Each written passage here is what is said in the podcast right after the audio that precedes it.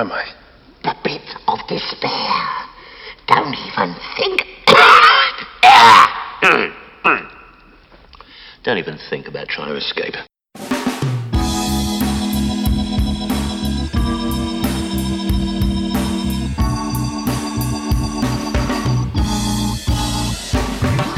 Hey everyone, and welcome to Let's Pod This. My name is Andy Moore. Am executive director of Let's Fix This, which is our parent organization. Although it's a parent organization, the podcast is not an organization by itself. It is a feature of the organization. This is the worst start we've had in a while, Scott. I mean, it's not bad. It's just a little meandering. well, yes, it's been a long week. That that is the God's honest truth. So again, I, I'm Andy Moore. Hello, I'm one of your hosts, and I'm joined today by Scott Melson. Hello, Scott. What's up, guys? Uh, Scott, thanks for um, holding down the fort last week. Thanks to Grant Hermes for filling in for me. That was also very helpful. Yeah, dude. Uh, he was he was uh, he was great. Um, you know, I think he was he was a little nervous. He said about uh, trying to fill in your shoes for the week, but I think he That's because I have giant shoes. uh, Literally, I wear a size 15. really I do. that's impressive. It's uh, problematic because I wanted to order some Adidas Sambas the other day for Oh, old school school 'em. effect. They don't make them in my size. Are your feet like paddles? Yes, I can swim very quickly. It's like you don't even if you scuba, you don't even need uh, No. you don't even need flippers. It's helpful in Oklahoma wind. Also, I don't fall over very easy. Yeah, yeah, interesting, interesting. No, um, Grant was uh, Grant was excited to be here. Um, I think he did a great job, and we're like you said, certainly grateful to him for sitting in and uh, being across the table, so that our fair listeners were not stuck having to listen to me ramble by myself. A uh, forty-five minute monologue by Scott Melson is probably not in anyone's best interest. Perhaps not. But I I did like as we talked about uh, last week. And Grant, if you're listening, I think I mean seriously, thanks again for filling in. And Scott said you were nervous because normally uh, in in news, um, Grant is used to kind of reading a script that maybe he's written for a story, and here we're just winging it, you know, sentence by sentence most of the time. No scripts for us. And so I was like, oh right, well it does take a real man um, or a lady to speak off the cuff. That's it's it's certainly I think one of the things that makes um, you know a medium like radio or podcasting. You know, I I really enjoy radio shows. I enjoy a lot of NPR shows. I enjoy a lot of podcasts, and the the non-scripted nature of it is one of the things that I really that I really like. So um, it's yeah, I think it's it's fun to produce a show like that, and certainly, uh, hopefully, fun for you guys to listen to. And uh, the plus side is that we can go back and edit what we're saying also. So ours is not live, so Grant has the upper hand there. That's one hundred percent. Uh, Live would freak me out. Whenever I've done a live interview, I do get a little bit nervous. Yeah, yeah. What if my nose explodes? What if something happens? Well, I mean, nose exploding. That's interesting. It could it could happen. So this week, let's start with a recap. The big news of the week. Sine die. Thank God. Or as the Latins say, sine die. That's you know. So I, th- I think I mentioned this last week, and we had to cut it for time. Sorry, guys, but uh, I was making fun of Andy about two weeks ago because he was saying it was sine die, and I was like, "What do you speak Latin?" And he said, "No, I don't." Turns out he does. It is in fact sine die, according to how to pronounce. This But in a state where we've got cities like Prague and Miami, I'm not surprised that we might say sine die. It is where we say sine die and not just sine die. Yeah. Yeah, it's it's never made a lot of sense to me. You know, it's it's funny. I'm I said thank God like because as I've talked about and you and I have talked about both in private and on the pod for the last couple weeks. You know, I think we've we've been ready for them to be done. There's no question that the legislators themselves have been ready to be done for a while now. Um, Right, 17 months, right? Yeah, I mean, this session been- mostly constant. So We've had we've had I mean it is not an exaggeration to say that since since last January we have had about four we've had the the amount of time they have been in session would typically take about 4 years um, that they've done in the last year and a half. So wow, that's to put it in those terms. That's Yeah. impressive. yeah, so so there's no question that they're ready for a break and we're ready for a break. I do confess, speaking for myself, um, I really wish they had chosen to spend their last two weeks focused on some different things than they did.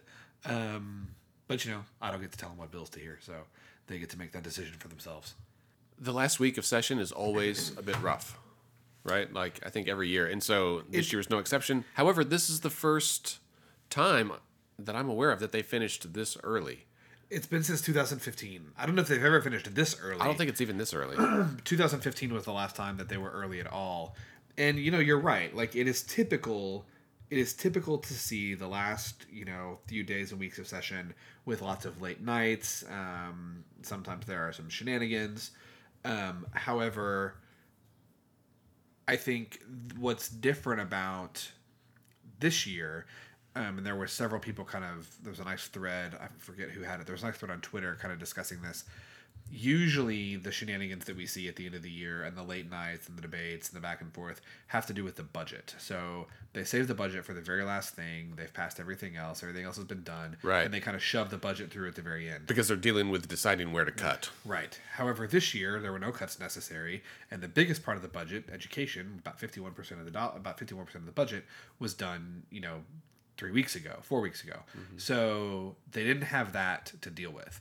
But one of the consequences of that was that lots of policy bills um, that normally would have already been dispensed with um, were kind of put on the agenda this week. Bills that, you know, we've talked about zombie bills here before. There were several bills that we had all thought were kind of dead, you know, weren't going anywhere that ended up coming back this week. Um, and not only were they put back on the agenda, but they were heard, and several of them ultimately passed um, after a lot of, um, in some cases, a lot of questioning and debate, and in some cases, very little questioning and debate, and just lots of procedural maneuvers on the part of both parties. So it's definitely a typical last week of session in terms of the late nights and lots of action.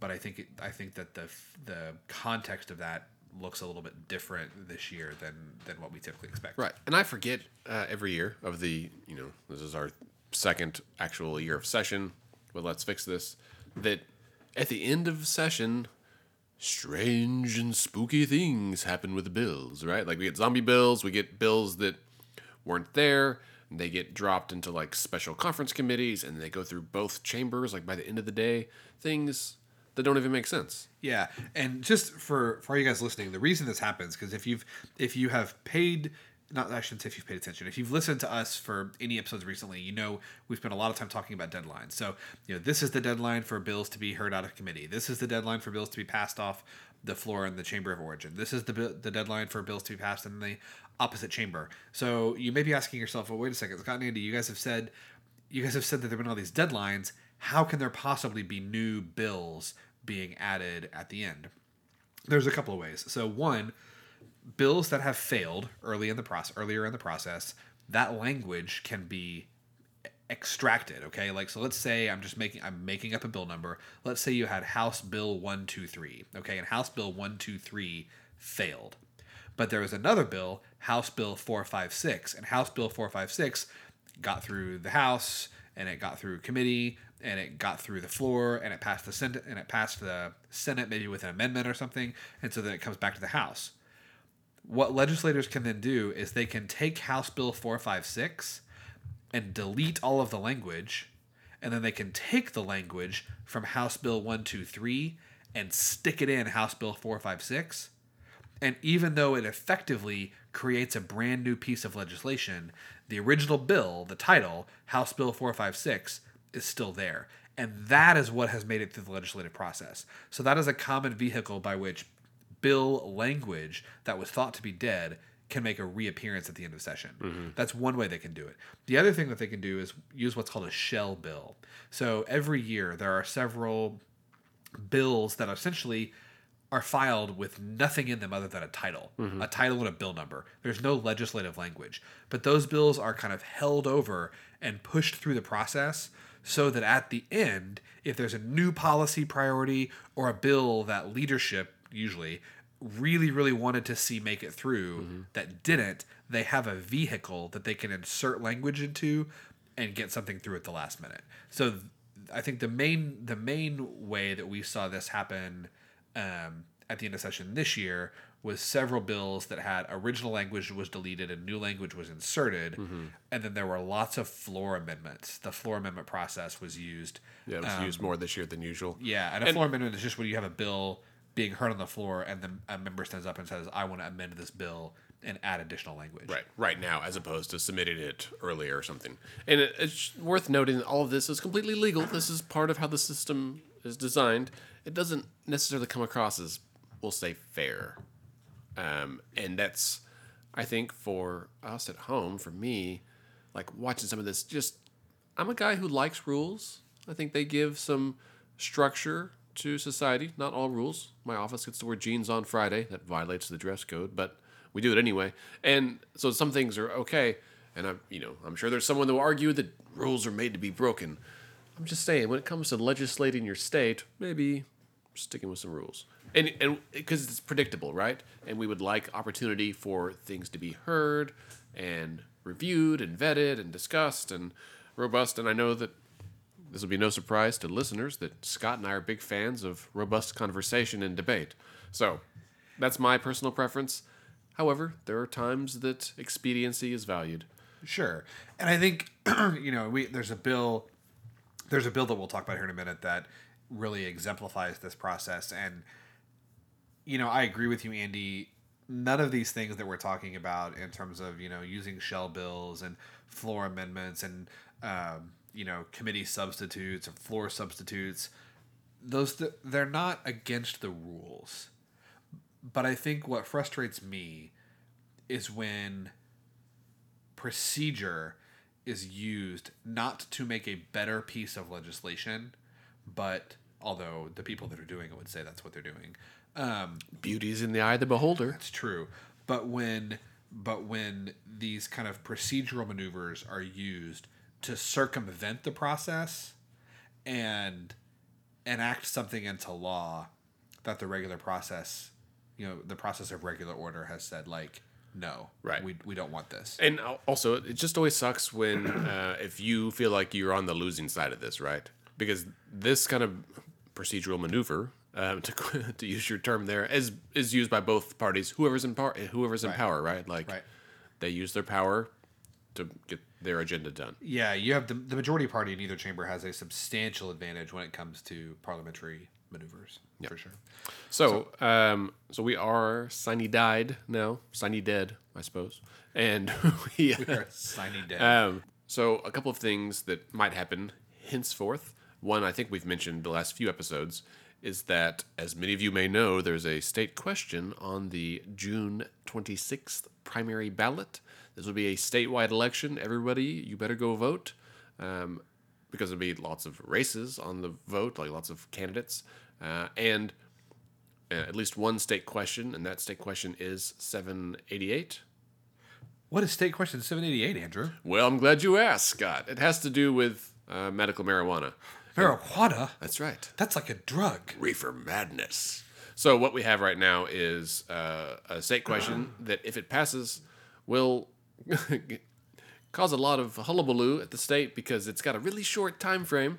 So it comes out, they've got like 30 days, 60 days, I forget, to put it into law and to get everything in place. And the way it's written, the health department is supposed to oversee everything. As you know, um, they are not maybe in the position or equipped to do that. and they've had a they've had a tough year. They've had a tough year. It, they're turning a corner, I think, but they're still not there yet. So there's some structure that needs to be in place. Should it pass? We didn't know if they were going to talk about it this session or not. They didn't. And so if State Question 788 passes in June, we will almost definitely see a special session of the legislature to come back in to deal with this. They may do it beforehand, preemptively, just in No, case. they won't because they just Sunday died, so they won't. They could. I mean, they could, but they've said they won't. Right. It doesn't make any sense. Well, Because if you don't. it makes sense, and to me, it makes way more sense to do it now, right? Like, and I'll tell you, and I'll tell you why. Here's my case. Um, so just to make sure everybody's clear, what Andrew is saying is, if they pass state question 788, there has to be a, and medical marijuana is now legal in the state of Oklahoma. That that that action doesn't take place for 30 days until after the state question has been passed, right? So it's 30 days before marijuana is legal. There is some consternation because our state question is written in such a way that it would be the most permissive medical marijuana law anywhere in the country.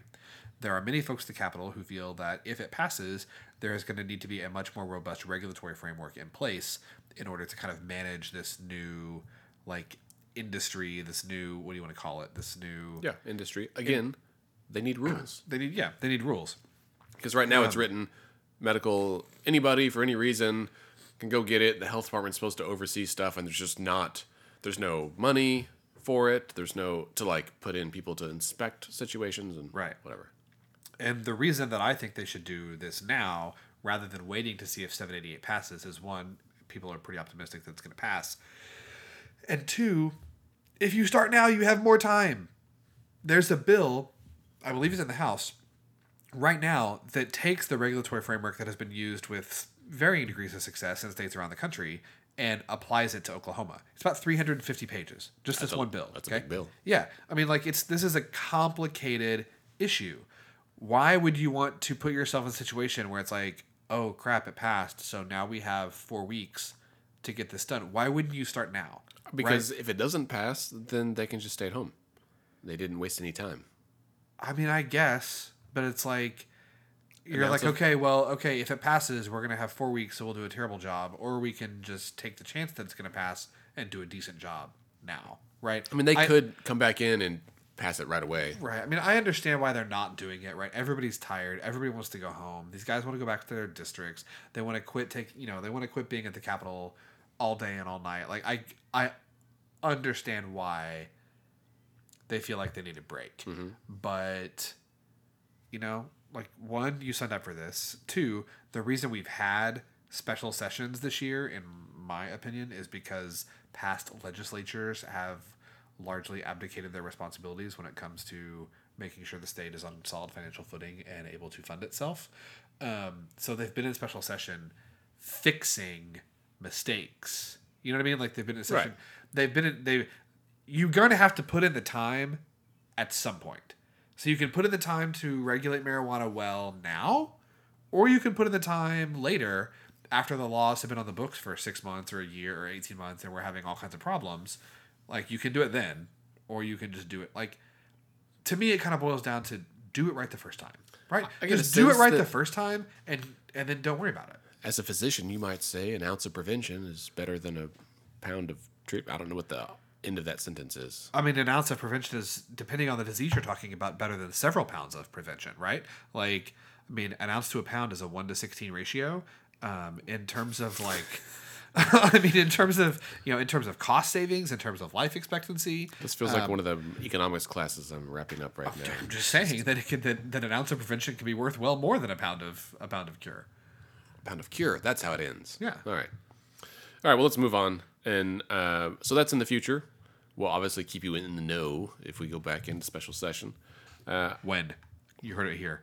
When When.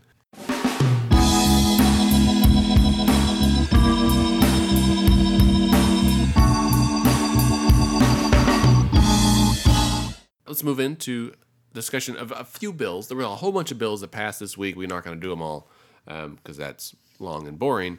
But three they got a lot of news coverage, we'll say, and that you probably have heard about. You may have feelings about them. We will try to present them in a factual and unbiased manner, eh, to a degree. Um, it so will probably be clear how I feel about them. I Scott is- apologize if that offends you. Uh, the first one is Senate Bill 1221. This bill deals with um, criminal charges, and basically it, it passed. So all these bills passed. We're going to discuss. Um, this one deals with um, allowing children under the age of 18 to serve life without parole. Basically makes that legal. Yeah, and so this is a great example of a floor amendment. Kind of the short story on this bill. Um, the bill had gone through the regular process. It had passed off the House floor. It had gone through committee, and then I believe it was Representative Wright, Representative Harold Wright, who's the pro tem of the pro tem of the House, uh, introduced a floor amendment. This was a, a request amendment. So the District Attorneys Association of Oklahoma had come to Representative Wright and said, "Hey, we really think that if you insert this provision, it will be better." The original bill uh, mandated the mandated that the pardon and uh, pardon the yeah the pardon and parole boards for Department of Corrections include people who are mental health experts, Like So- me. Yeah. So the intent. The They in- didn't invite me. It was yeah, they should invite you. The original intent of the bill was that now the parole board by law has to have mental health experts in place. The this was part of criminal justice reform. It's intended to give the mental health professional community a voice, I think, in determining who really can and cannot come out of prison. The District Attorneys Association said, "Hey, we think this bill will be better if you add an amendment that says um, juveniles can be sentenced to life without parole at the discretion." This is what's interesting: at the discretion of a judge, not a jury. Okay, Right, and there's some other provision in there that it makes it harder to do than what it actually what just the quick summary is. Yeah, yeah, and um, there was. I, I mean, I think. Tell me if you think this is overstating, Andy. I think to say that there was outrage about this on the House floor from members of both parties, actually. yeah, it just looks bad, Yeah, right? Like the- was- this is one of those bills that like the optics of it of like why? Like if you're talking about 16, 17 year old offenders who c- commit some heinous crime, okay, like I get it, but they they wrote it so open ended that in theory you could convict an eight year old and put them. They're not going to do that. Well, you Oh. can't do an eight-year-old; it'd be a thirteen. It's the Oh, youngest. 13, 13 okay. the youngest. But yeah, no, it's it was, and we talked Oh, about we talked that's, about that's the other caveat to it is that they have to be ruled that they are um, unable to be rehabilitated. which I don't know how you know that at thirteen.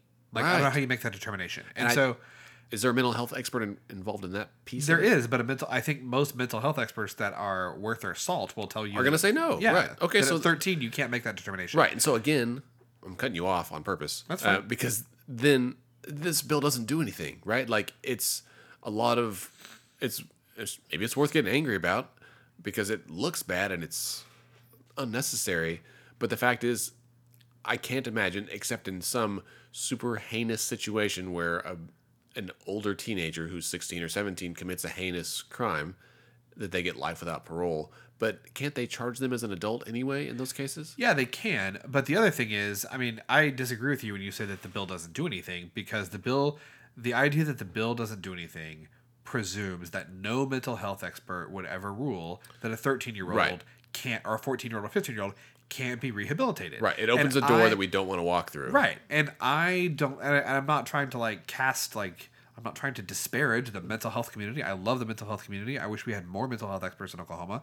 My wife is one of them. You're one of them. Like, I, I'm not trying to like call out that group of professionals as a group or, or Right. any individuals. I'm just saying it shouldn't even be a question, right? Right. It should not come down, in my opinion, to the discretion of an individual mental health provider to determine like is this person able to be like how do you determine that someone can be rehabilitated or that, that they can't right? Particularly at 13 right? I mean maybe you say that they've got uh, antisocial personality disorder so they are a true psychopath. They have no possibility of feeling empathy. But there are psychopaths. There are people who are by the clinical definition of psychopathy right? Or not psychopaths sociopaths.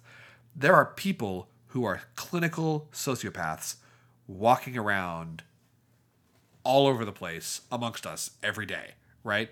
Um, Yeah. I mean, they have, may have predispositions and not committed any crimes. right. I'm just saying, like, the I, I I just don't understand what kind of criteria you're going to apply. Like, how are you? It's it's not that it's not that I think a lot of psychiatrists or psychologists are going to make the make that determination, but we shouldn't even be allowing for the possibility of it. Right, I That's think- the point I'm trying to make. That's this is my general stance about laws is that we shouldn't open a door unless we intend to walk through it. So this opens a door that we hope we never walk through, and we have no intention of walking through it.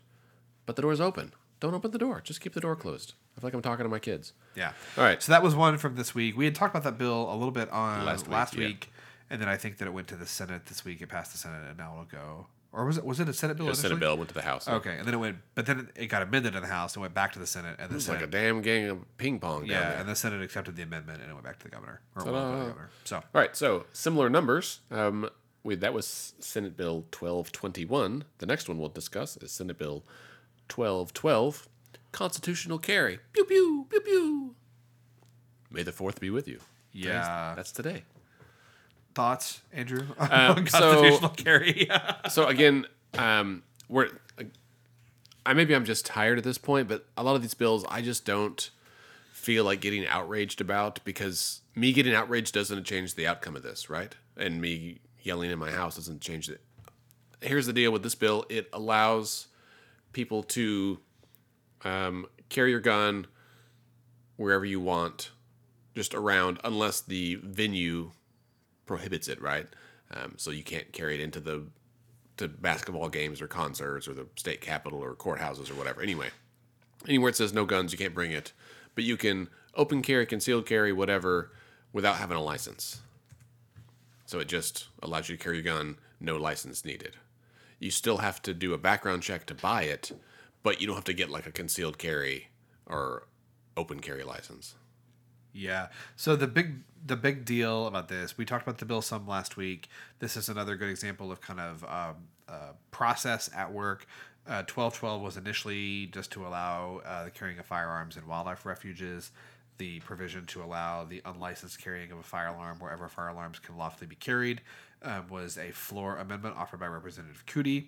Um, the bill went to the Senate. One point of contention in the Senate was that this bill does actually have a fiscal impact, and the reason I have a fiscal it does because we don't get the fees.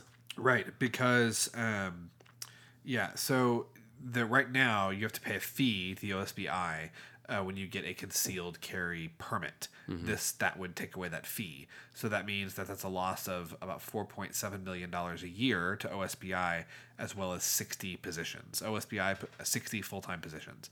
Uh, OSBI, Oklahoma State Bureau of Investigation, put out a statement urging Governor Fallin to veto the bill, uh, saying that with the loss of four point seven million dollars in permit revenue and the loss of sixty additional positions, that the OSBI, the Oklahoma State Bureau of Investigation, the Oklahoma specific agency that is analogous to the FBI will be operating at 63% of their full capacity. Oh, I didn't hear that. And so, I mean, it's funny that they're arguing for a, a bill that kills jobs too. I mean, that's right? Like, this is, I mean, law enforcement is against this bill, right? Uh, Yeah, OSBI's, Oklahoma City PD, Tulsa PD, um, most of the major city uh, police forces have come out in opposition to this bill. They have said that what this does is that it, the bill, um, makes it impossible for, or very difficult for law enforcement to determine who is legally and illegally carrying a weapon. Um, because now what you'd have to do is say the person's running a weapon. Now you have to detain them, give enough time to check and detain them for enough time to check all of the databases to determine is this person a felon? Do they have any mm-hmm. outstanding warrants? That Right. like you have to basically do a full check on this person to see if there's anything that would prohibit them from carrying a gun. Mm-hmm. Proponents of the bill argue that, you know, the Second Amendment says the right of the people to keep and bear arms shall not be infringed. And I don't disagree. It 100% says that in the second half of the amendment. The first half says a well regulated militia being necessary to the security of a free state, the right of the people to keep and bear arms shall not be infringed. Well regulated militia are like, it's like in the first five words. Okay? pew pew. So anyway, it this hasn't been signed by the governor yet. And honestly, I mean, I think, you know, I would put the odds that she signs it at probably 90% or greater. yeah. Um, but I don't, I honestly, I don't know that it's a done deal. No, it may not be because, um, because it it's just unnecessary. Again, we don't need it. I don't I don't know why you're carrying your gun to the donut shop Yeah. or the you know the soccer fields or whatever. Just I get I understand. I hear the arguments. I understand why. It's just not for me. For me, like that's an expensive piece of equipment that could kill a person at a long distance, and that's unnecessary for Yeah. normal life. Um, so that's twelve twelve. Moving on to Senate Bill eleven forty. This will be the final bill we'll discuss today, and that is a bill that uh, came up. This was maybe the most hotly contested bill of the week, maybe of the year. Um, it was. A, it's a bill that would, and it was one that went from the House to the Senate. Oh, no, from the Senate to the House, back to the Senate, back to the House, and now onto the governor. And it it protects the perceived rights of religious organizations that do adoptions um, and placements, and lets says that they can refuse to uh, place a child in a home or with a f- family of at their discretion, basically that, that somehow that, offends that their would force them to violate their s- written religious or moral beliefs. Right. So basically, LGBT couples, uh, single individuals, perhaps you know whatever they um, they felt like violates their written thing. So um, maybe other religions. There's some question about that. Put it out there. So uh, the a couple of points of contention with this. One is that uh, it that these organizations receive state funds, and so it is kind of codifying discrimination based on someone's gender identity, um, and that entity received state funds. There was an amendment that would take the money out of it, but that got rejected, and so it's moot. Um, and I know the ACLU. This there's laws like this in some other states, and I think the ACLU is uh, has Yeah, they're, has kind of said all like they're all getting sued. yeah, well, but I don't know if they're all getting sued because um, I saw uh, Nick Singer on Twitter, who's over there, said some of his colleagues at the ACLU have said like it might not, a lawsuit might not be successful. They may not pursue it because it's Interesting. it's it's but as we said earlier um, bef- before we started recording, it's kind of a at the junction between two civil liberties, right? So the um, First Amendment to freedom of religion there and religious expression, bump it up against um, you know discrimination laws and um, people's free their rights there, uh, and so it is a tricky issue.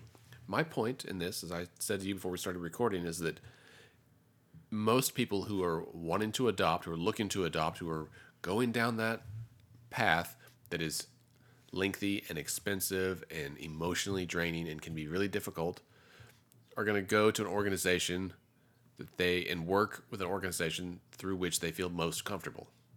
And they are not going to go to one that they don't feel comfortable that wouldn't be reciprocal there. And so it's it's probably discriminated against people who wouldn't be going there in the first place. So it's like a self-selection issue. Now, I'm not saying that it's, in my opinion, that it's okay that state dollars are spent. Just saying, again, this is probably a law that opens a door that we don't want to open because we don't want to have to walk through it. But it's kind of a moot point, in my opinion. The reason that you're wrong, Andy. That pause was an eye roll, a giant, huge ass eye roll from Scott. no, no, you're. I mean, your point is well taken, um, and I think I think you're right. I think there definitely is. There is probably some selection bias, right? Like if you are, you know, if you are a gay couple, you are probably not going to Catholic charities to adopt a child. Um, is my guess. Um, I do. I do. I have a. I personally, speaking for me, Scott, I have a problem with state. I just the whole argument to me that we need to protect their religious freedom. The religious freedom of these organizations is not under attack. They are free to believe whatever they want and practice their beliefs however they want to. What they are not free to do, in my opinion, or should not be free to do, is accept state dollars and use state dollars to fund their practicing of religion. Right? Right. Like that is what that's one Any thing more that- than, than the state Yeah, isn't giving tax dollars to a church like, Right. directly. Right. Um, so that's that's one thing. The other thing that was really offensive to me about this, and this is something you and I had talked about before we started recording, was the process that this went through. So 1140. Oh, right. Yeah, this is a whole separate issue now. Yeah. Like so 1140 was SB 1140 was introduced in the Senate. It passed committee. It passed the Senate floor. It then went to the House where it was assigned I believe to the Judiciary Committee. Um, it went to the Judiciary Committee where uh, Representative Leslie Osborn added an amendment that prohibited uh, basically said this that this law would not apply to any organizations that accept state or federal funds. It then went to the floor. On the floor of the House, multiple attempts were made to remove that amendment. None of them were successful. A majority of the House of Representatives did not vote to take the amendment off, and the bill passed the House with the amendment intact. So far, so good. We've we've kind of followed the letter of the law. We then went to the bill has to go back to the Senate because an amendment was added in the House. Senator Greg Treat, who was the author in the Senate, uh, refused the amendment, which is his purview, right? The author of the bill can say, "No, I, I reject the uh, amendment that was added by the House. They're completely free to do that. When that happens, the next option is for the bill to go to what's called a conference committee. Normally, the bill would be sent to a conference committee that is like kind of a mix of the committees from which it came out of, right? So, mm-hmm. like, it was in judiciary initially because it should have gone to the judiciary conference committee leadership was aware that it would likely not pass the Judiciary Conference Committee. So they created a special conference committee. And I don't mean they created like a special conference committee for all the difficult bills. They literally called a, a committee, created a committee called Conference Committee for Senate Bill 1140. Okay, that was the name of the committee.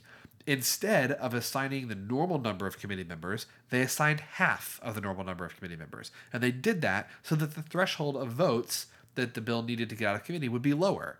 They then assigned members to that committee who they knew would vote in favor of the bill with no additional restrictive language. Okay, so that got the bill out of conference committee. Then it went back to the House and it was put on the floor. No, sorry, it went to the Senate where it was passed off of the floor uh, with Senator uh, A.J. Griffin offering a pretty passionate debate about why it was a bad bill and voting against it, largely as a sign of protest. Then it went back to the House where it was introduced on the floor. It was not subject to any questioning, it was not subject to any debate. Um, the minority would allege that multiple motions were made during the process that were ignored by the chair that should have been taken into consideration. Um, and then the thing that really just gets my like like lights my fire about this, I believe that there were 26 senators or 26 House members who didn't vote. Right? So there were um, and I believe, don't quote me on this, I believe that they were all members of the majority. So there were 20 it's either 23 or 26. 26 members of the majority don't like this bill. Okay? They don't want it to pass. They don't want it on their record that they voted for it, but they don't have the stones to vote against it. Well, those are two different things. They withheld, they with they voiced their support, okay? They voted down all the procedural maneuvers to try and table the bill, to try and get the bill sent back to a regular committee. They voted with their party to, you know, defeat all of those motions. And then when it came time to vote on the bill, they left the floor, went to their office and said, "Oh, now when they're asked about it when they're campaigning this fall, oh, I actually didn't vote on that bill. I wasn't on the floor when that was voted on." Mm-hmm. Like that's an abdication of their responsibility. It's cowardly. Okay, I understand politically why they did it, but like it is, it is that is why you're there. Okay, like if you support the bill, then get on the floor and vote for it. Mm-hmm. If you don't, then get on the floor and vote against it. But don't go hide in your office and pretend that you didn't know what was happening. Right? Particularly when you supported the process that led to that point in its entirety. I'm sorry. That's my. I just. This is Scott's angry. it's an, you know these the representatives they are there to represent us they're there to represent their constituents and this bill went through a process whereby a majority said the best representation of this law for our constituents is that it contains an amendment that says state and federal funds can't be used by these agencies. Mm-hmm. And then that language was stripped out and subjected to a process that is literally unprecedented by the leadership so they could pass the bill that they wanted, regardless of what a majority of members had done with the bill. And, that and that to me that makes me angry because that's a mockery of the way the system is supposed to work. Right. Like I, so uh, a friend of mine's kind of a leadership guru here in town, and I saw he tweeted just a little while ago. Um, and his tweet said, "Inconsistency undermines credibility," and I thought that is true, and that makes a lot of sense, and I, it's probably relevant in this conversation, regardless of which party's in power. These kind of shenanigans do undermine the credibility of those that are doing it, right? Like this inconsistency or doing things that are unprecedented in order to push something through, and but then also saying like, well, we couldn't, you know, we couldn't get this bill through because of deadlines, but then we found a way to get this other one through anyway. That kind of stuff just kind of circumvents the system, and while it is not illegal, it's like just not cool, man. You know? Yeah. So anyway, that was my that was my big rant for this week. All right. Well, I'll take the lead on this one so you can cool off for a moment. Pour yourself a drink. Put your feet up. Uh, so the next one, uh, this is not a bill, so we're going to move on. Are we talking about eight eight eight or no? No. Okay. 888 was the wind, Wind. tech. Wind you failed- guys discussed that a lot last week. But it failed. so it failed. That was new. All right. That's the end of that story, though. Okay. Yeah, it failed. So the last thing we're going to talk about here is State Question 799, which is not yet officially on a ballot, but it does have ballot language. So this is uh, the measure led by Senator Tom Coburn, and I know you guys discussed this last week as well. Um, this is the proposed veto referendum, which I think is a mouthful, but basically it's it would be a state question on the ballot um, for us to vote on that would repeal all the education money that we passed.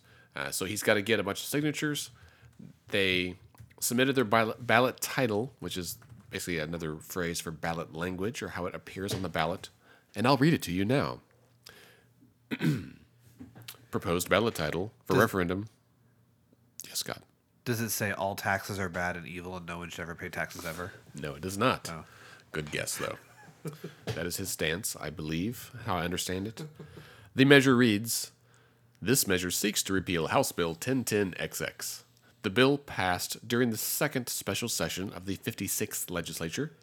House Bill 1010XX raised the gasoline tax per gallon from 16 cents to 19 cents, raised the diesel fuel tax per gallon from 13 cents to 19 cents, raised the cigarette tax 50 mils per cigarette, and raised the tax on the gross production of oil, gas, or oil and gas in the first 36 months of a well's production from 2% to 5%.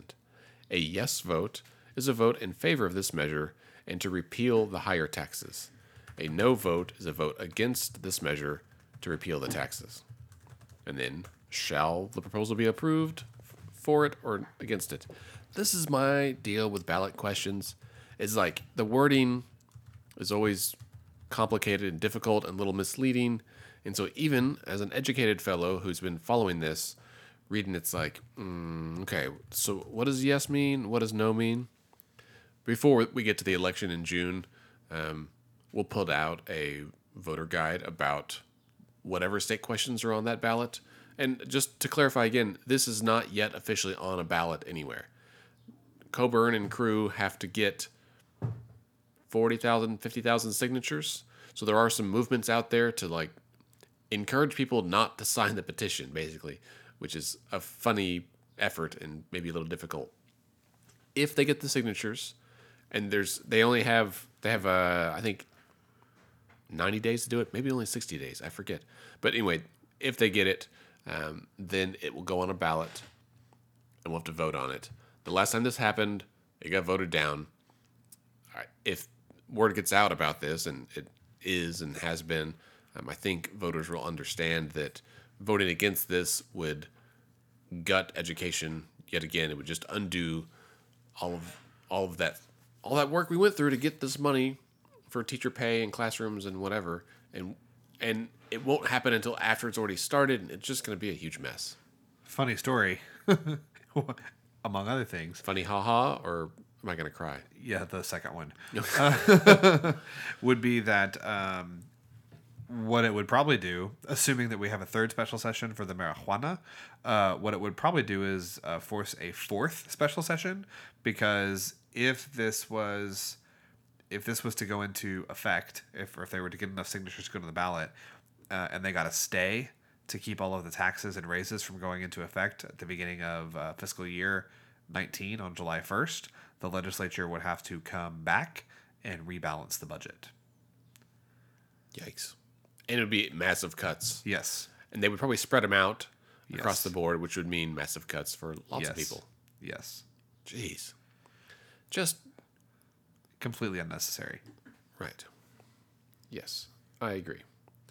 All right, well, Scott, that's about all we have for this week. Yeah, I think that's it. You know, uh, parting thoughts. Um, I have one. The do what? I have one. Oh but yes. Go Well, ahead.